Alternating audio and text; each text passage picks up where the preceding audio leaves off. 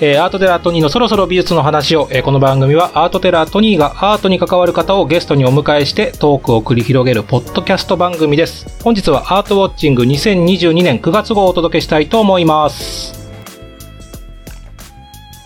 さあ、ということで始まりましたリスナーさんのお便り紹介と面白かった美術展について話をするアートウォッチングの13回目となります。今月は丸さんが海外に行っててお休みということで、えー特別にピンチヒッターを、えーお呼びしておりますということで、ピンチヒッター、自己紹介をよろしくお願いします。はい。はじめまして、国領ひろ子と申します。えっ、と、アートテラーの弟子ということで、トニーさんの弟子にさせていただいております。皆様よろしくお願いいたします。よろしくお願いします。あのー玉結び聞いてらっしゃる方はね、もう知ってらっしゃるかもしれないですけど、僕があの8月あのコロナかかった時も、僕のピンチヒッターで玉結びにも出ていただきましたんで、今回は丸さんのピンチヒッターということで、そうですね。よろしくお願いします。ますが、うん。はい。よろしくお願いいたします。はい。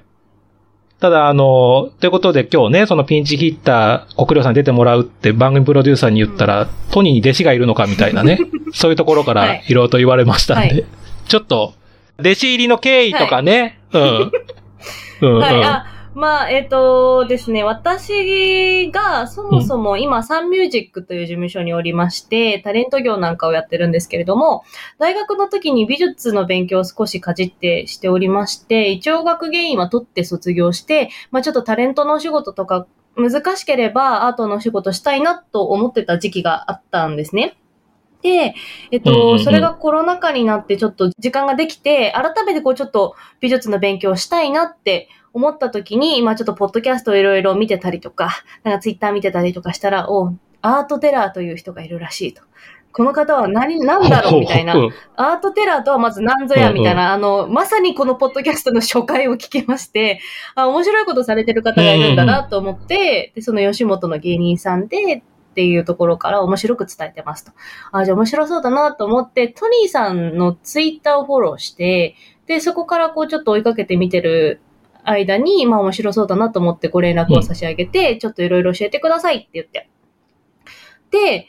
そんなこんなで、まあ実際お会いしたりとか、いろんな美術館連れて行っていただいてる間に、やっぱりどの美術館に行っても、トニーさんが本当に、うん。あの、どの美術館からも大事にされてる姿を見て、やっぱりこう、これはすごいなと思って、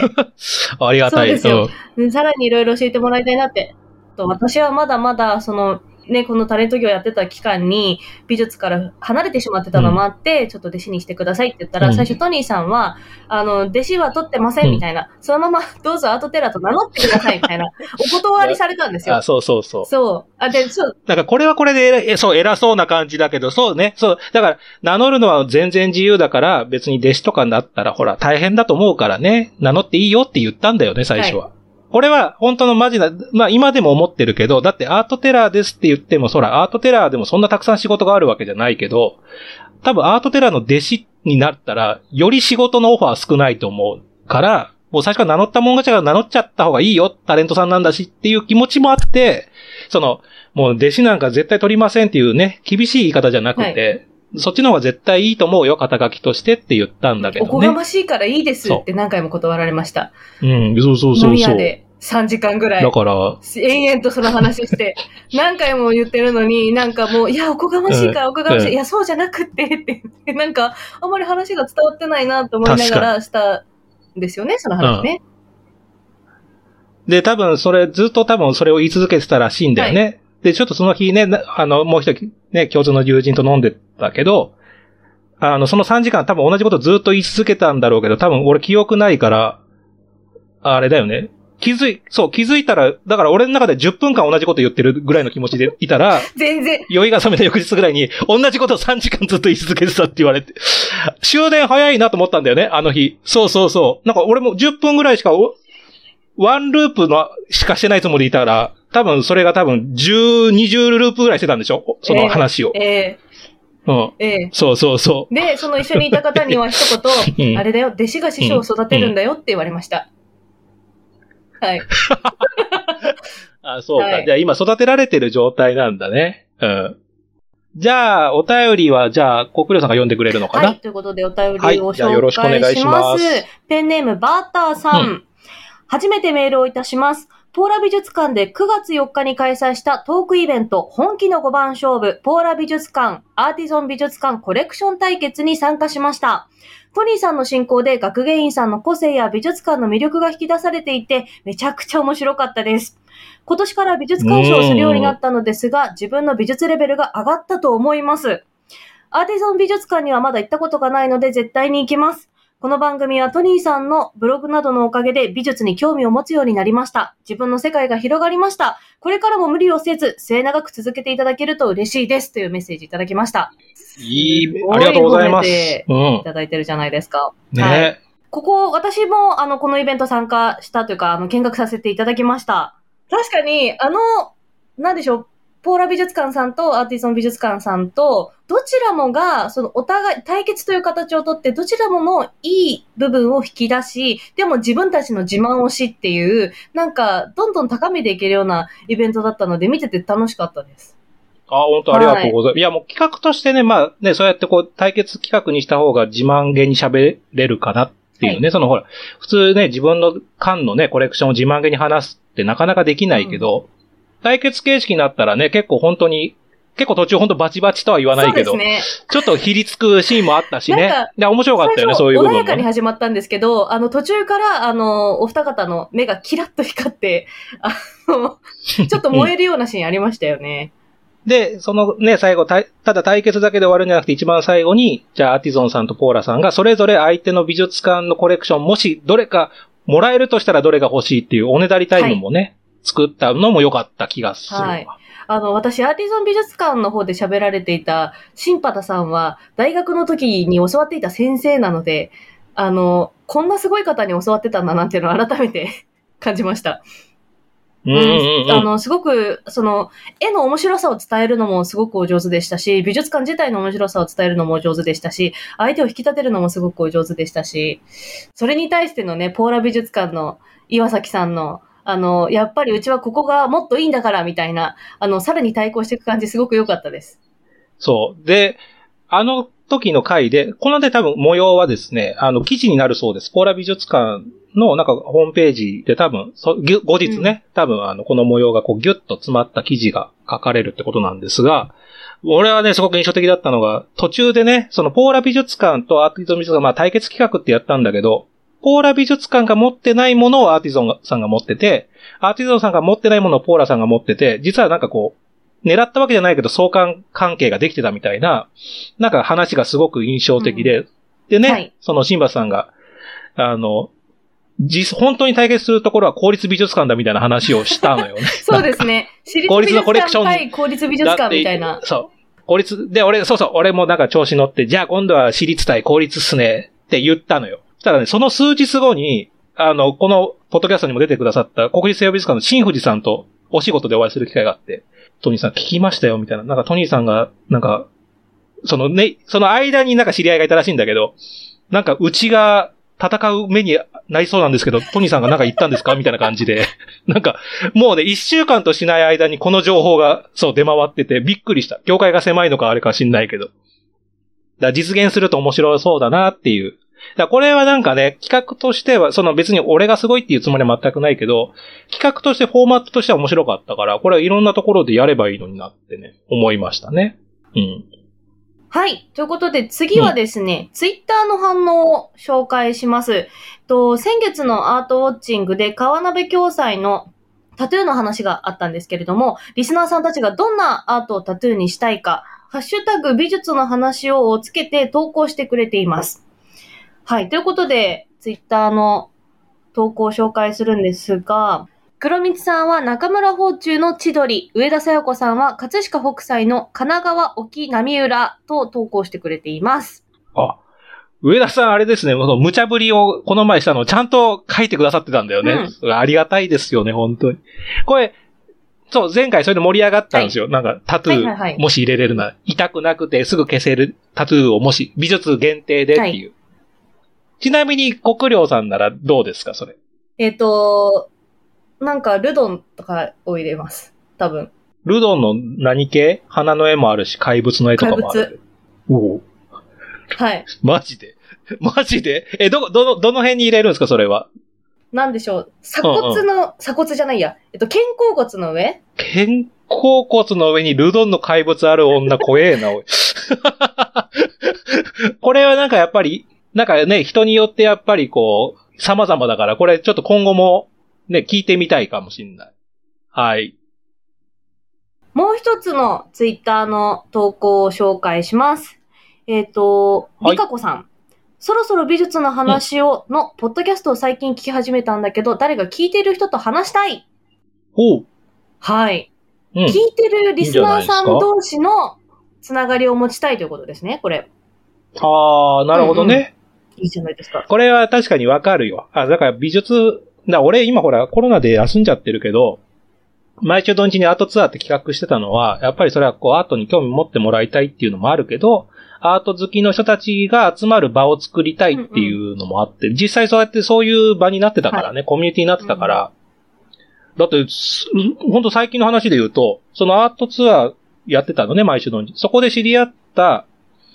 あの、女性同士がお友達になって、二人で、なんか、諸橋近代美術館行ってきた。へー。あの俺ルームステンのね、あれも聞きたいっていうのもあったらしくて、だから、そういうほらもうね、福島に一緒に行く仲になったりとか、はい結構距離ありますよ。そうだよ。だって、あとね、あアートツアーで、だって、結婚した人だって8組、へー9組ぐらいいるもんね。すごくないですか、それ。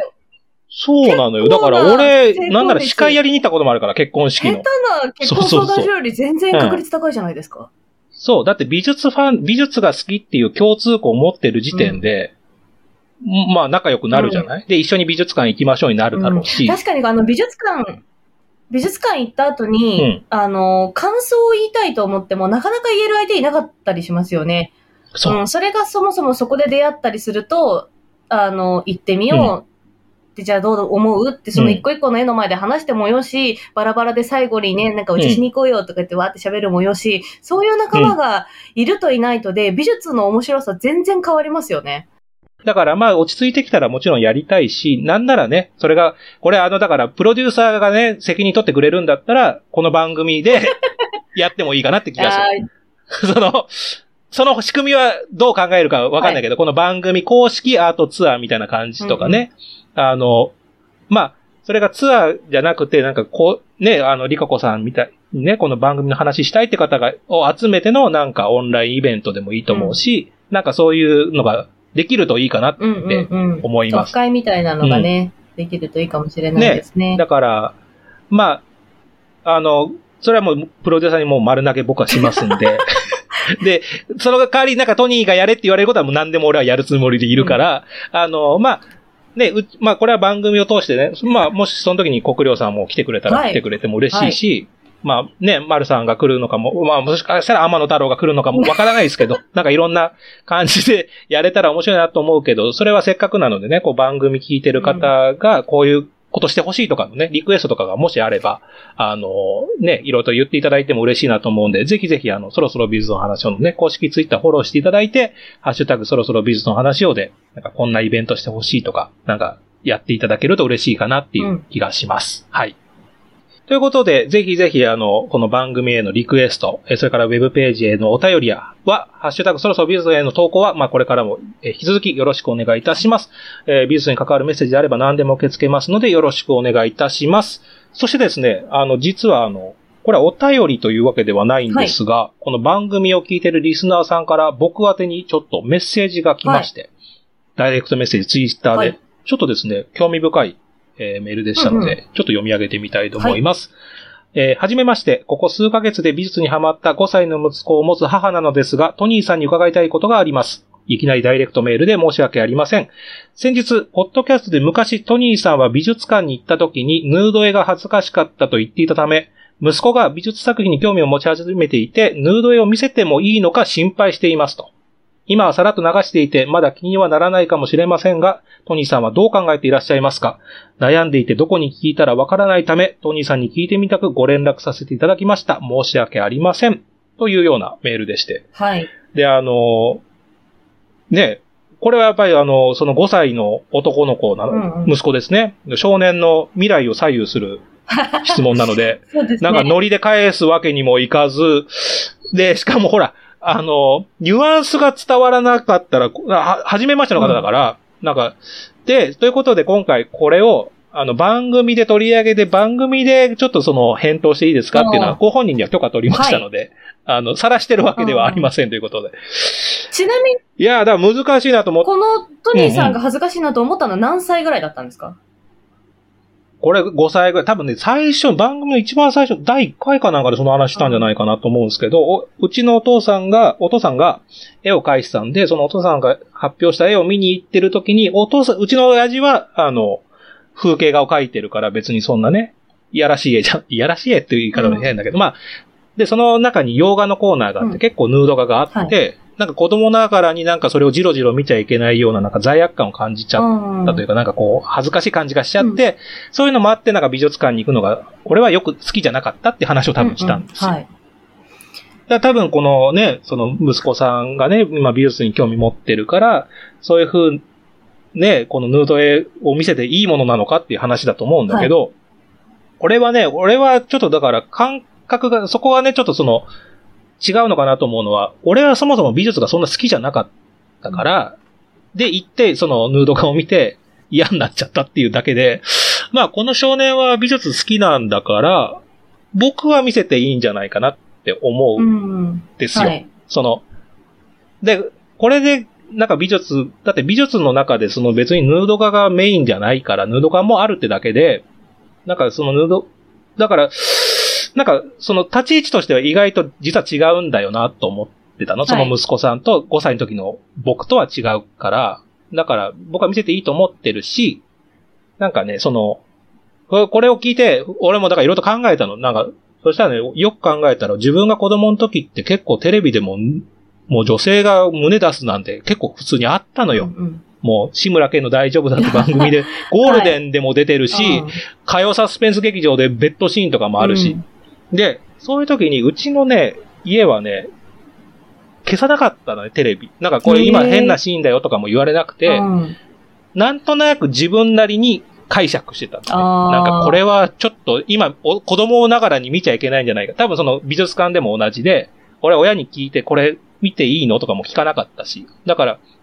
そうやって考えたことが、これはどうなんだろうとか、いろいろと考えたことが多分今の自分につながってる気がしてるので、俺は逆に見せないにしちゃうと、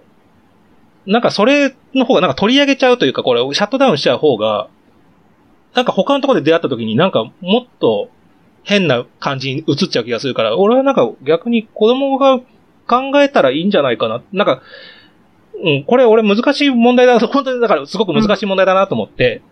ヌード画だけじゃなくて、じゃあ例えば戦争画を見せることが暴力につながるとか、なんかいろんなものになっちゃうけど、なんかそれもさ、考えることも含めて美術鑑賞だと思うし、んだよね、僕はね。だから、僕は見せていいと思うんですよ。うんうん、でも、ぬ、まあ、今ね、実際、まあ、ちょっと真面目な話ですけど、ヌード画がね、結構美術館からもけ、本当に撤去されてるというか、うん減らされてる部分があるので、多分俺らの時代よりは、あ俺がちっちゃかった時代よりは、美術館に行っても、特に今回の、例えばね、メトロポリタン美術館展って、あの、ちょっと前に国立新美術館でね、大阪の、と、いや、最初。あれ65点中ね、4点しかヌード画がなかったんだうんかな、確か。で、それやっぱり指揮者の方もしたけど、あの、意図的に割合減らされてるって話はあるので、まあ、ね、この議論は、まあ結局答えが出ないからあれだのかもしれないですけど、あの、そうね、このな悩んでらっしゃるっていうのはすごくよくわかるなと思ったので、あの、そうそう、だからね、責任がね、あるからちょっとあれなんですけど、で、最後もう一個だけちょっとごめん、長くなっちゃってあれなのかもしれないですけど、とある、あの、最近ね、画家の方にちょっとインタビューしたときに、小学校の時に、あ画家になったきっかけは何ですかっていう話をしたら、小学校の時にね、あの、ダヴィンチのモナリザと、フランシス・ベーコンっていう画家の頭部っていう作、まあ頭がぐちゃぐちゃになった作品を見たことが衝撃的で、それに後押しされて作家になりましたって言ってたの。で、俺の普通の感覚だったら、ベーコンのあの頭がこうぐちゃぐちゃになってるやつを小学生のが見る美術の本に載せるセンスどうしかしてるぜって俺は思っちゃったの、うんうん最初、その話聞いた時に。でもそれがきっかけになって画家を目指した人がいるってことは、なんか大人の感覚でこれは暴力的だからやめ、なんか暴力的ですとか、っていう、じゃないさ、可能性もあるから、うんだから、そのね、さっき言ったのはそういうことで、あの、あれかな。やっぱり経験はいろいろとしてみて、そこからそのなんか、おおかしな方向に行ったら、ちょっとやめた方がいいよとか、すればいいし、うんなんか、俺はそれが教育なのかなと思ってしまう。経験して失敗するとか経験して間違ったっていうことも含めてだと思うので、うん、その、5, 5歳だからって言って、なんかこう、ちっちゃいからって投げてるわけじゃないんだけど、これが本当に思春期のさ、すごいで、もっとデリケートな時だったら、もっとも、もっと真面目に、まあ今真面目に答えてるんだけど。まあ、そういうのもあるのうんうん、だから、まだそんなに心配しないでいろんな経験させてあげてほしいかなって思う。それがきっかけでなんかその、ね、よりもっと美術に興味持つのかもしんないし、興味持たなかったらまた新しいものに興味持つのかもしんないんだから、なんか、うん、いろいろとしてあげてほしいなと僕は思いましたっていううんうんうん気がしました。はい。うん。あの、あれですね。あの、こういうお悩みはすごく僕は、あの、ありがたかったですし、で、で、この意見をね、多分僕と国領さんは子育てしてないですから、さっきのあの、リカ子さんのメッセージじゃないけど、これを聞いて子育てしてる経験の、あの、リスナーさんが、私はこう思うよっていうのをね、また教えてくれても嬉しいし、そうですね。なんかこの番組がそういう、そう、プラットフォームになってくれると僕は嬉しいなと思うので、まあ今回紹介させていただいたので、あの、もうこれも、これはあくまで僕と国領さんの回答だったけど、あの、他のね、方ももしなんかアドバイスとかがあれば、ぜひ教えていただきたいなと思うし、まああと逆にあの、私こんなことで悩んでますとか、うんアートに関する悩みであれば、今後もこの番組を通じてはい来ていただけると嬉しいです。うんはい。ということで、よろしくお願いします。アートウォッチングニュースおー。ちょっと新鮮ですね。はい、はいこのコーナーは最新のアートニュースを紹介してコメントをするコーナーでございます。はい、えー、アートニュースジャパンの記事から今回選んだのはこんなニュースです。えー NFT の盗難被害は1年で140億円に迫る勢い、拡大する犯罪の手口とは、うんということです。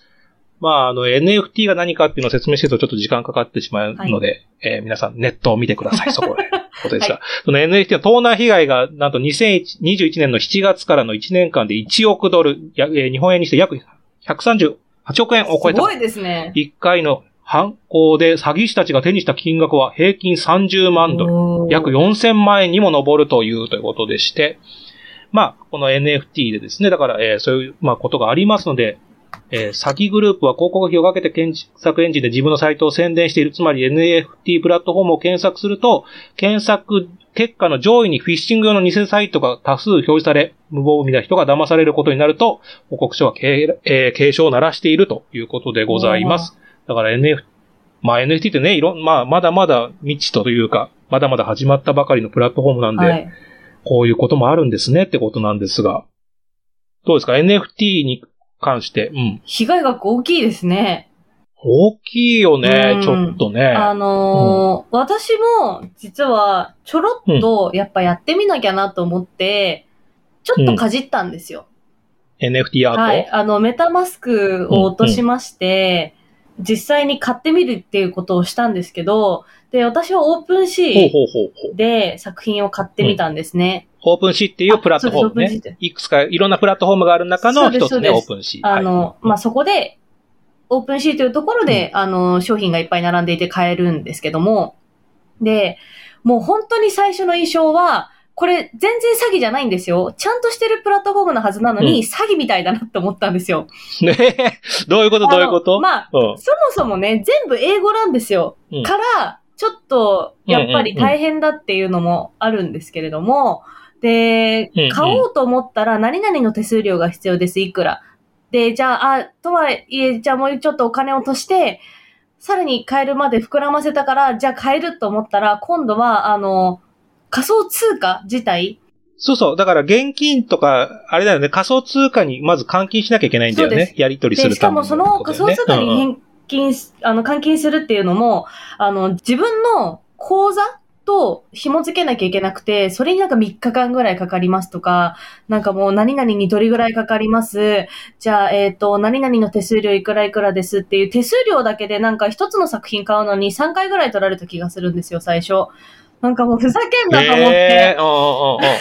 それが非常にめんどくさかったし、で、後出しじゃんけんみたいに、後から、はい、いくら必要です、みたいな。でも今回、あの、払ってもらえると、ここから先払ってもらわなくて 大丈夫になるので、今のうち払ってください、みたいな感じなんですよ。えだから、もう後から後から金額が必要になってって、いつ、どこまでお金を足せばいいのかわからないとかっていうのが、慣れてる人はそれでいいんだと思うんですけど、まだまだちょっとそこが詐欺みたいだなと思って、じゃあそれに慣れてる人が別の、その本当に詐欺サイトに行っても気づかないな、これと思ったんですよ。ー、ああ、そうだね。だから、あと3回払うね。そしたら。知らんなんか新しいサイトそうそうそう、で、に3回チャンス2回かがあるんだね、3回かなんか換金した、うん換金っていうかね、あの、手数料取られたので、え、これさ、ちなみに買っ買ったわけでしょ？購入されたわけでしょ？買いました。それでさ、そのデータがもらえるわけ？はい。買ったら。はい。あの、それはどういう形で送られてくるの？送られてくるって。いうか、自分のところにリストがあって、そのリストの中に今まで自分が買ったものこれですよっていう、なんか買い買い物カゴみたいなのが出てきます。で、そこにうん。載ってます。そこに載ってるだけでしょだからさ、それってさ、感覚で言うとさ、アマゾンとかで買い物してて、買い物カゴに入れますみたいな感じじゃない、ニュアンスで言うとだけど。でも実際アマゾンとか楽天で買ったらさ、ちゃんと家に届くから、ああ、ちゃんとお金払ったものが、俺んとこ来たんだなって思えるけど、NFT って結局そのデータがそこにあるだけじゃない、きっと。で、ちゃんと、まあ、オープンシェアちゃんとしたとこだってわかるけど、それはさ、新しいなんか偽サイトができて、なんか、はい、やり取りしました、カゴに入ってますって言って、はい。結果、嘘でしたって言われても、わかんない。そうよねとしか言えないというか、それは、だって手元にないもんってなるから、これは騙しがいがあるでしょ。で、しかも、と思うよね。やっぱりそ本当に。の、イーサリアムの相場、うん。私が買ったのはイーサリアムで買いましたけど、相場自体がどんどん変動していくので、その1イーサリアムいくらっていう。のが変動していくから、それですら騙されてる気持ちになっちゃって、なんかもう、株とかと一緒なんだと思うんですけど、なんか 2,、二段階、3段階に手数料取られて、さらに相場も変わってってっていう、なんか固定されてるものがあんまりない感じがして、何を信じればいいんだろうみたいな、あの、ちょっとまだまだ、これは本当に一部のお金持ちの人と技術者の人の遊び場だなという感じがしました。だから、これだけ騙されちゃうのもわかる気がする。うんうんうんはうん。これだから、これね、だから、まあちょっと NFT ってやっぱりまだまだ未知のね、そのアートだと思うし、まあ俺はすごく未来あるもんだと思うんだけど、まあそれはちょっと一旦置いとくけど、やっぱりさ、この詐欺が起こっちゃうとさ、やっぱり、じゃあ怪しいもんなんだと思っちゃうし、うん。その、買い手もね、買う人も、じゃあ、ちょっと NFT アート買ってみようっていうのも、これで一回ちょっと躊躇しちゃう。はい。うん。NFT アート自体がそもそもまず躊躇してるのに、さらに詐欺に遭うかもっていうこういうニュースが出たことによって、よりこう遠ざかっちゃったし、出品する側も、なんかちょっとこう、敬遠しちゃうと、これも NFT アートっていろんな可能性があったものが、今なんかこ下火になってう、しまう。なんかこう、ちょっと止まっちゃった、ね、うん。来ちゃった気がするんだけど、うんそれがさ、難しいのはさ、やっぱりさ、じゃあ美術作品、ね、実際、まあ美術、それは NFT アートも美術なんだけど、実際にある絵画とか、そのなんだろう、まあ立体作品でもいいし、陶芸でもいいんだけど、こまあ、なんならこ骨董でもいいんだけど、それってやっぱりさ、いっぱい見ることによってさ、目が超えるというか、なんか、良し悪しがこう目で分かってくるものだと思うの、はい美術品をいっぱい見てるとね。でも、NFT ってさ、それもさ、やっぱり画像だからさ、その、うんなんだろう、目、目で判断でき、まだか、まあ、実際本当にいい NFT もあるんだろうけど、そうじゃないものもあるとしても、これ全部パソコン上で見たものでやんなきゃいけないから、うんこれはやっぱりさ、その、心眼を見極めるも難しいと思う。はい。うん。その、NFT アートって、その、確かにそのね、データとして一個紐づきますっていうのはもう理屈上もちろんわかるし、それは素晴らしい技術なんだけど、じゃあ、それを踏まえた上で格付けチェックですって言って、こっちはひ実際紐付けられてる NFT アートの作品です。それと、スクショしたものが B でありますって、さあ見極めてくださいって言ったら無理です、、無理です。俺絶対見極められないです。だから、これは NFT アートってか、まあ、なんだろう、目利きになりようがないものだと思うのね。うんだからそれはそれで僕は逆にアートとして面白いもんだと思うんだけど、だからこそこんな、これはね、そう、データとしてはそうなんだけど、これパソコンでしか見ていけないと、それは、メッキになれないから、これさ、一回ミスっったとして、じゃあ詐欺に遭いましたってなって、これ骨董ではよくある話で、実際、ね、馬場を捕まされた。はい。じゃあ次からまじ、もっと、ね、あの、目を肥やして、あの、今度は本物買えるようになろうって言って、名コレクターになった人なんていっぱいいるんだけど、果たしてこの一回詐欺食らっちゃった人が、よし、もう一回4000万取られたけど、もう一回 NFT やってみようなんて、思えるのかなと思うし、思える人って、そうじゃない人ももちろんいると思うけど、そういう人は投資目的なんだろうなって思っちゃう。ああ、はいはいはい。なんかその4000万取られたから行こうっていう。だから、本当に NFT をちゃんとアートコレクターでなりたいっていう人が、本当にこれで減っちゃったような気がして、僕はこのニュースはすごく、お重たいニュースだなって思いますよね。では最後に直近で見てきて良かった美術展についての話をしていきます。はい。これはもう毎回やってます。じゃあ、国領さんから最近見た中ではい。良かった美術展？はいお願いします。と、これの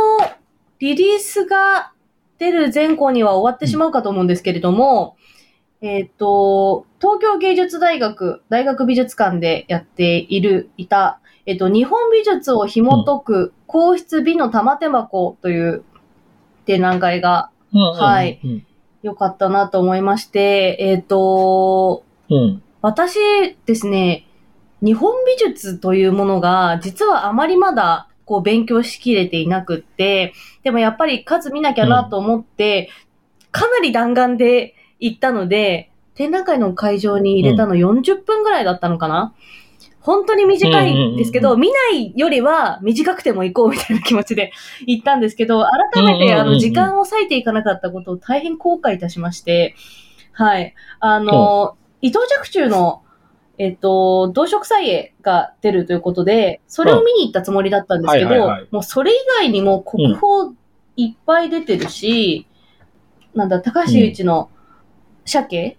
重要文化財も出てるし、あ、こんなにあるんだったらもっと早く来ればよかったな、なんて思いました。あの、すごい見応えがあって、で、やっぱり、あの、普段私、ここの美術館がどれぐらいそういうキャプションつけてるのかわかんないんですけど、かなり初心者の人にも優しい、あの、用語のキャプションが普通のキャプションとは別についていて、うんうんうんうんこれってこういうことだよとか、これの見どころどういうところだよっていうのがついてるのがすごく良かったのと、で、まあ、若冲もすごく人の目を引いてたんですけど、安藤六山の柿のはいはいはいはいはい。置物があって、で、そこに結構奥様方が群がっていて、で、あの、すごくリアルな、なんだ、果物だったりとか食べ物の彫刻を、しかも象牙の彫刻を象牙、下長ね。はいうん。作る、象牙での、はい、あの、彫刻作る方なんですけど、それにですね、皆さん群がって、ここがリアルだ、あそこがリアリアルだ、なんて言いながら見てたのが、それを見てる奥様方を見てるのが面白かったです。あ、俺、こう、そうか、後期行ってないからあれだったんだけど、あの、六山出てんだ。出てます。ええー。はいいや、そうそう。ね、リアルなだけじゃな、まあ、リアルなのはもちろんリアルなんだけど、あれなんだよね。あの、カラーがポイントなんだよね。はい、あ、そうそうそうそう。色の付け方が本当に繊細で、なんかちょっと傷の付け方から、なんか虫食いみたいなところからものすごく忠実に再現されてるんですよ。だからなんか、自然の中に置いといてあっても本当に、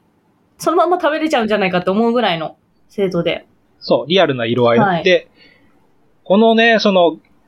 あれなのよね、その象牙に色を塗るっていう技術が、この安藤六山しかやってなくて、で、弟子にも教えてないから、この技術は未だに謎っていうね。へえ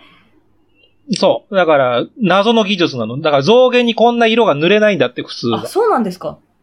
だから普通、下長、そう、象牙のなんか彫刻って基本的に象牙の色でしょ。はいはいはい。白いでしょ。だから逆に安藤六山の作品って最初に見ると象牙に見えないのよ。だって色塗られてる。うんうん。わかります、わかります。そう。で、この色を塗る技術が未だに謎っていうところがこの人の面白いところだなとは思う。へえ、じゃあ僕はですね、今、渋谷区立小東美術館で開催中の装いの力、異性層の日本史というこの展覧会が、まあちょっと言いたいことがある。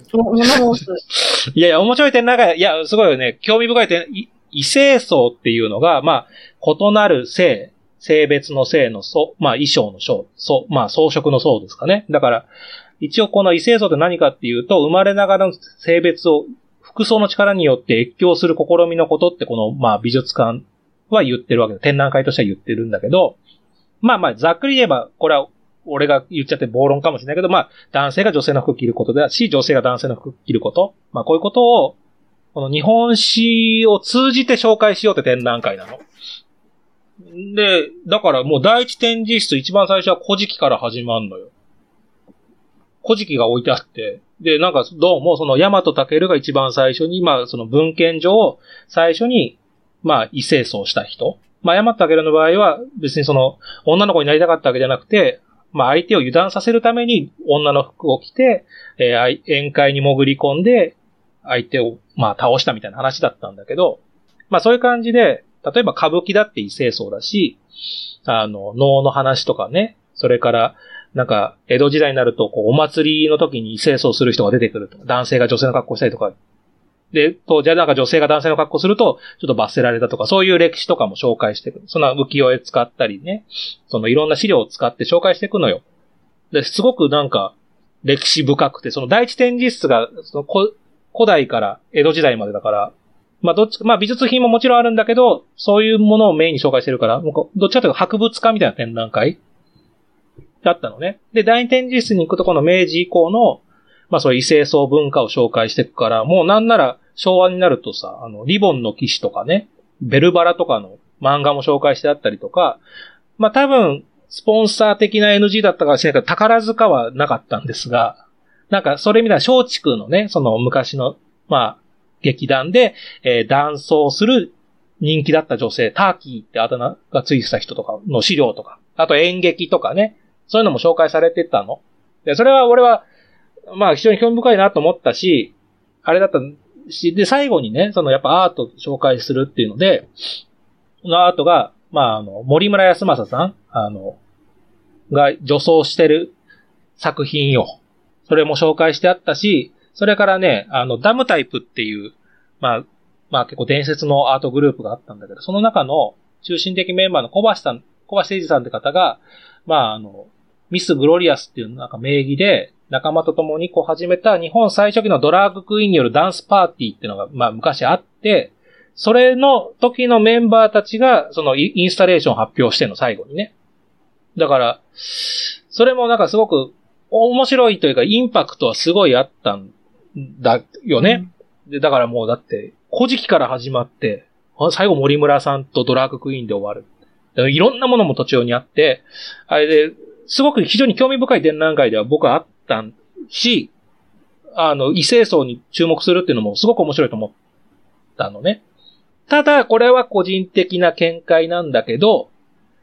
現代の異性層を紹介するで、その似た、だからもういろいろと多分入れるけど、美術館のキャパが狭いから多分一つの時代につき3、4トピックできればいい方ぐらいだったと思うのね。で、最後現代のところの現代作家が森村さんとドラッグクイーンだったんだけど、いや、なんか現代って他にもいろいろとないって僕は思って、はい、なんかドラッグ、なんか結論、結論ではないと思うんだけど、一番最後にドラッグクイーンが来ちゃったから、なんか今まで何見したんだっけって思って、ちゃったの。僕は、ドラッグクイーンが悪いとかじゃなくて、うん、だから、なんかね、その別に俺学芸員さんを批判すもないんだけど、例えば俺最後にこんなの来るのかなって勝手に思ってたのは、ほら、ジェンダーレス、あの、制服ができましたみたいなニュースとか見てるから、はい。異性層とかやってきたけど、でも結局今この現代だったらちょっと中性的になりましたよとか、そういう現代社会の話をするのかなと思ったら、うん、最後ドラッグクイーンで、わーっと来て、それってなんかこう、異性層の中でも移植中の移植だから、うんうん、そういうのも、もちろんあるのはわかるけど、うん、そうそうそう。で、森村さんもわかるんだけど、じゃあ、女性がする男装のパターンは果たしてなかったの？だからこれね、すごくこの展覧会、ジェンダーにすごく気使ってて、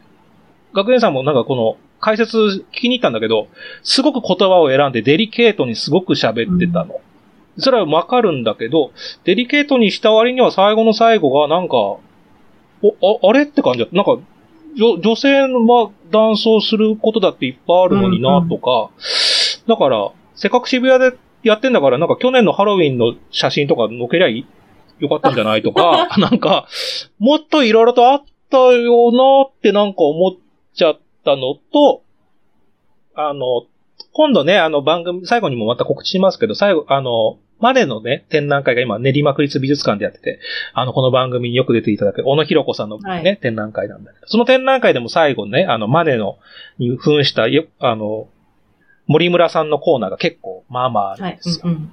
だから、森村さん出過ぎだなってのも、別に森村さんが嫌いとかじゃないんだけどなんか、もどうはい結構森、そう、なんか困ったら森村さんなのかなっていうのもちょっと思ったし、だから、森村さんいろんあなものにね、想像当てはまりやすい方ですから。はい。うん。うん。だから、なんか、だって森村さんちょっと前もアーティゾンでも見たし、結構いろんなところで見てるんですよ、うん森村さん。だから、この展覧会やるのも、俺はすごい意意義があると思ったから、なんか、俺が知らなかった、男装する女性のアーティストなんですよ。うんうん。なんかその違う、この最新版、言っても森村さんも小林さんも現代アートだけど、うんもう、もう小林さん亡くなっちゃってるけど、大ベテランな。うんうん。言ったら昭和とか平成の人なので、なんか俺は令和の若手のなんか最新版も見たかったな。とかうんだから、いろいろ入れすぎたせいでなんか結構大事なとこも抜けしたような気もしてしまったような気がしたというか、やっぱりその、うん。僕も言葉を今選んでおりますけど、なんか、非常になんか、異性層、ね、国連さんも見に行ったからね。そうですね。あの、私も見に行って、異性層という意味では、なんか、あの、コスプレの文化ってどこ行っちゃったんだろうと思って、入れてもよかったんじゃないのと思ったハイ清掃。そうそうそう。うんうんうん女性が男性のね、あの、キャラクターの格好してるのもいっぱいあるじゃないですか。あれなんてすごくわかりやすい例だし、あの、コミックマーケットとかってすごく一大イベントなのに、なんでそこ抜けちゃったんだろうとか、なんかすごく、ちょっと拾いきれてないところがあるなとは思いました、私も。でも、全部拾ったらあそこに収まらないなとも思いました。うん。うん、そうなんだよね。そう、そこだから、まあそうなんだろうなと思ってしょうがないよなって、なんか、もちろん思う部分があるんだけど、異性層割引とかないんですか？全部入りきれない。ああ、そうね。あるんじゃない？もしかしたら。うん。でも、だから、そうだとしたら、ドラッグクイーンだったのか、てんてんてんてんみたいなところは、うん。僕は思ったかなっていううん気がしちゃったかな。本当に一番最後の最後だから、なんか、長いことやってきた日本史の最後が、なんか、その、結論というか、こうじゃあ現在これですかっていうとそんなわけなかろうとはちょっと思っちゃったから、なんか、なんか、でも書いてあってもね、テキストで、そのドラッグクイーンの方が、なんか最後の最後でこれで、なんかこう、私たちがこんなことやって申し訳ないみたいな、なんかあテキストも書いてあったから、本人たちもなんか自覚されてる感じがあったから、まあそれはすごく好感、高か、好感度はあったんだけど、まあ、これをね、俺は公立の美術館でやったってことがすごいことだなと思うの。一つね。で、やっぱそれは渋谷っていうところもすごくポイントで、なんか渋谷らしい展示だなとも思ったし、だから、あの、そう、全、決して批判してるわけでも、否定してるわけでもないんだけど、まあぜひ皆さんもご興味持っていただけたら、ちょっと足を運んでいただき、だから、だから面白かったよ。だから日本史っていう切り口はすごく面白かった。なんか断片的ではあったけど、こんなにい今まで意識したことなかったから、異性層なんてなんとなく明治以降ぐらいにあったのかなぐらいに思ってたら、うん。ね、その前段階でこんなにたくさんあるんだっていうのも面白かったし、うん。うん。で、で、まあ西洋あの、よく集めてきたなと、本当。キリスト教だと異性層するの禁止ってなってたみたいなのも読んだので、うん。あ、日本独特なんだっていうのを改めてなんか知りました。そうそうそう。うん。ね。だからそういう意味では非常に興味深い展覧会だったかなっていう気がしました。ははいい。じゃあ最後あれですね。二人が、まあ今のところ二人とも見せた展覧会だけど、最後じゃあもう一個ぐらい。はい。うん。とどれにしましょうか？と私が良かったなと思ったのは、と神奈川県立近代美術館葉山館でやっているアレックソス展なんですけれども、えっ、と、タイトルがギャザードリーブスというタイトルがついてるんですけれども、と、アレックソスさんというあの、写真家の方の展覧会を今やっていて、10月の10日までやってるんですけれども、この方、ミネアポリス、ミネソタ州出身なんですけれども、私実はミネソタ州に住んでいたことがありまして、なんかそんなところもちょっとシンパシーを感じて、はい、この展覧会を選びました。あの、展覧会の内容は5個のスペースにテーマに分かれて展示されていて、で、それぞれにあの、代表作のテーマが付けられてるんですけれども、約80点展示されていて、そのイメージとコンセプトに合うようなものを、その、さらに葉山館に合うようなものを選んで展示されているということでした。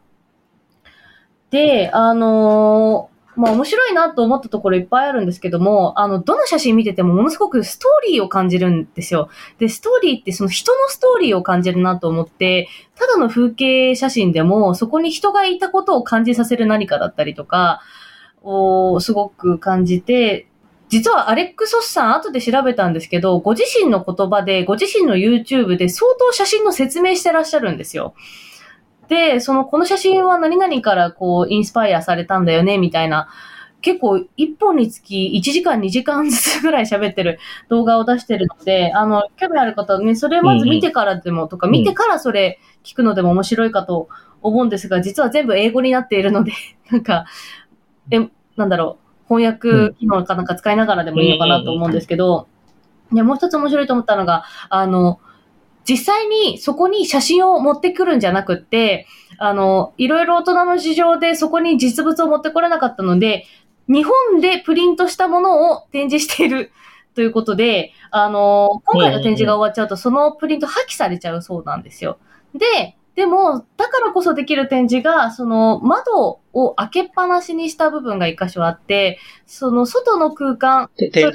外の海を見ながらその写真を見れるっていう空間があったりとかして、またこの自然を大事にするアレックソスさんの、なんか、そのポリシーみたいなところとすごく合ってるなというのが良かったです。で、またミネソタ州って本当に何にもないっちゃ何もないところなんですよ。とはいえ、ほとんどが白人が住んでるところなんですね。で、私住んでたのって本当に小学生の頃なんですけど、あまりにも他の人種がいないからなのか、なんか差別された記憶もないし、私はちっちゃすぎて分かんなかったのかもしれないですけど、差別された記憶もないし、でもその自然もすごく大事にしてるのに、うん、なんか近代の、あの、文化みたいなところも、そのデジタルみたいなところも発達してる部分があって、で、アレックソスさんが自分がテーマを決めるときのテーマの内容は自然に基づいてたりとか、先住民の人に会いに行ったりとか、そういうことしてるんですけど、決めるときは SNS でコンタクトを取って実際に会いに行くっていうところが、あ、ミネソタっぽいなって なんかちょっと思ったんですよね。そうそう。それが、なんか、私がこれを選んだ理由です。うん。あの、まあ僕も、まあね、見に行ったんだけど、そのアレクソスは僕はもう知ら、本当に知らなかったんだけど、まあね、アメリカのね、その写真家さんで、まあ国際的にも活躍されてる方の、今回はその、日本初古典なんですよ。はい、もう美術館では当然初古典。で、ここでしかやんないのよね。葉山館でしか。はい、で、葉山館って結構ね、本当にいい展覧会をすごいやるんですよ。うん、もう、ロケーションもすごいいいしね。だから、海に現れましたそのロケーションと合わせ、そう、目の前にそう一式海岸ってのがあって、はい、まあ晴れてればそこから富士山も見えてっていう、その海で、その、まあ、さっき国領さんが言った、その、窓が開いてる展示室で普段は閉めてるのは当然作品保護のために閉めてるんだけど、今回は開けた。で、なんか、あれらしいね、そのオープニングの時にはまだアレックスソさんいらっしゃってなかったから、気使って閉めてたんだけど、うん、アレックさんがその、ね、あの、会期数日経っていらっしゃって、あそこ開けていいよって言ったから、開けたらしいので、うん、あの、今は開いてますんで、ね、うんうんうん、開いた時に、そこからもその海が見えるので、いいなと思いますよね。だからまあまあ僕もね、その、国領さんが言ったように、その写真がね、本当にもう、すごいストーリーが詰まってるのよね、うん、なんか。一本の映画見てるみたいな感じというか、単なるほ、うん、スナップショットに見えない感じがあるのはすごく面白いなと思いましたね。うん。なんか、文章を見、なんかの文章をその後読んでて思っったのが、日本にない感覚なのかなと思ったのが、ナラティブワークっていうワードが出てきて、それは物語の円弧っていうことなんですけど、その物語が積み重なっていくんじゃなくって、その戦場のここからここまでっていう部分をストーリーで切り取るみたいなことを大事にしてるんだっていうことが書いてあって、で、それをライアンガンダー展でもなんか同じようなことを感じて、その時間の経過だったりとか、そこまでのストーリーだったりとかっていう、その積み重ねだったり経過？なんかそういうところが通じてるなと思いました。うん。で、この写真って、1枚撮っても、人によって全然感想が違うと思うんですよ。なんかすごいハッピーに見えるなと思う人もいれば、すごく寂しそうに見える人もいるし、なんかそういう感想を共有し合うのがすごくいいなと思ったのと、ユニクロの UT になってたっていうことを、その日聞きまして、これをすでに選んでた UT の選んだ人、先見の明ありすぎじゃないと思いました。ああ、そうそう。あの、とある写真がね、はいあの UT のデザインに選ばれてるんだって。だからもうアレックス・ソスさん好きな人はその UT を着て、で、この展覧会写真撮影可能なのよ、一部除いて。だから、その写真の前でその UT 着てね、あの記念写真撮ってる人がいたって聞いたの。だもうそれを聞いてもうその後すぐ、そう、俺もすぐ買おうと思ったら売り切れてたよね。ああとね、あの、情報としては、えっ、とね、図録が1000円なんですよ、はい今回。安いですよね。ちょっとポケットサイズで。でもやっぱこの展覧会人気すぎて途中で売り切れちゃったんだって。で、今また、ちょっとずつ作ってるって言ってて、で、アレックスソスの多分日本で初の、だからまあ、そういう図録だから、これ持ってるとね、あの、もし今後またアレックスソス展がどっかでやるかもしれないので、もしやった時とかに、いやいやもう早間感の持ってるからねって言えるから、こちょっとコレクターズアイテムになりそうな感じなので実、際にね、まあちょっと抑えておいて、この方の写真集、あの、高いものだと10万ぐらいの値段がついたやつもあったみたいな、なんか人気だったり、これからどんどん火ついていくんだと思います。あの、そう。で、じゃ、さっきみたいに写真撮影可能だっていうところもポイントだし、あの、その5つのね、シリーズ、まあ、それぞれが本当にコンセプチュアルだから、まあ、文章を読んでいただかないと難しいんだけど、その、こ5つのシリーズごとに展示方法とか、額縁とか、サイズとかも全部もうアレックスさんが決めて、あの、展示してるので、なんか写真展っていうと写真集パラパラめくってるような感じかと思いきや、そうじゃなくて本当にね、その全ての空間が、壁の色とかも変えてるし、あの、その見せ方がすごく上手かったので、まあ写真ってよくわかんないって思う人も、もちろん、まあ俺もそうなんだけど、でもね、空間を見に行ってほしいな、この展覧会は、っていう感じはしました。なんか5つのね、その写真集を、なんか一人の写真家の展覧会というよりも5つの写真集のなんか世界観に入れるみたいな体験型展覧会なような気がしたので、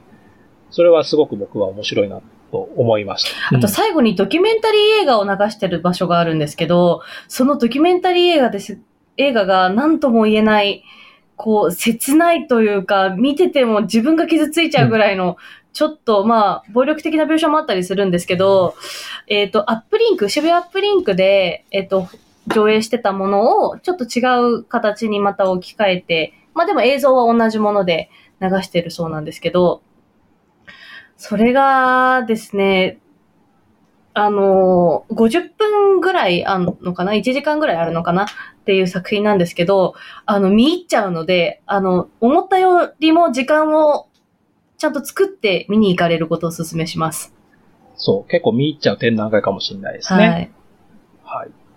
ということで、神奈川県立近代美術館葉山館、これ10月10日までやって、えーますので、まあ、あともう少しですかね。うんはい。ぜひぜひ足を運んでいただけたらな、というふうに思います。さあ、他にもね、まあ、いろんな展覧会ありますけども、まあ、今回はこの辺でということで、まあ、リスナーの皆さんもね、良かった美術展の感想を今後、えーこれからもぜひぜひ教えていただけると嬉しいです。さあ、そして番組最後に告知一つございます。エピソード17、18、えーそして飛んで39、40に出演していただいた練馬区立美術館の小野弘子学芸員が、もうこのね、番組のちょっともう人気、えー学院さんになってますけど、また番組に出演いただくことが決まります。3回目の最多ゲストですね。うんはい。今回は、えーご自身が担当されている日本の中のマネ、出会い120年のイメージについて深くお話を聞こうと思っております。まあ、先ほどちょっとね、話出ましたけど。ですので、リスナーの皆様から小野さんに質問があれば受けたまわりますので、番組ウェブページからの投稿、公式ツイッターか公式インスタグラムへダイレクトメッセージいただければと思います。展覧会についてでもいいですし、展覧会以外のことでもいいですし、なんかプライベートのことでもいいと思います。すか？今僕は勝手に言ってます。い、やいや、い。それはもう小野さんが最後ジャッジすると思います。はぜひぜひ皆さん、あの、質問を受け付けておりますので、よろしくお願いいたします。ということで、ではでは、本日の配信はこれにて終了させていただきたいと思います。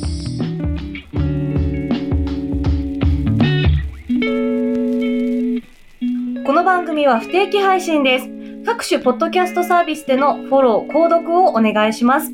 感想は、ハッシュタグ、そろそろ美術の話を、で、今後聞きたいテーマやゲストは番組のウェブページまでお願いします。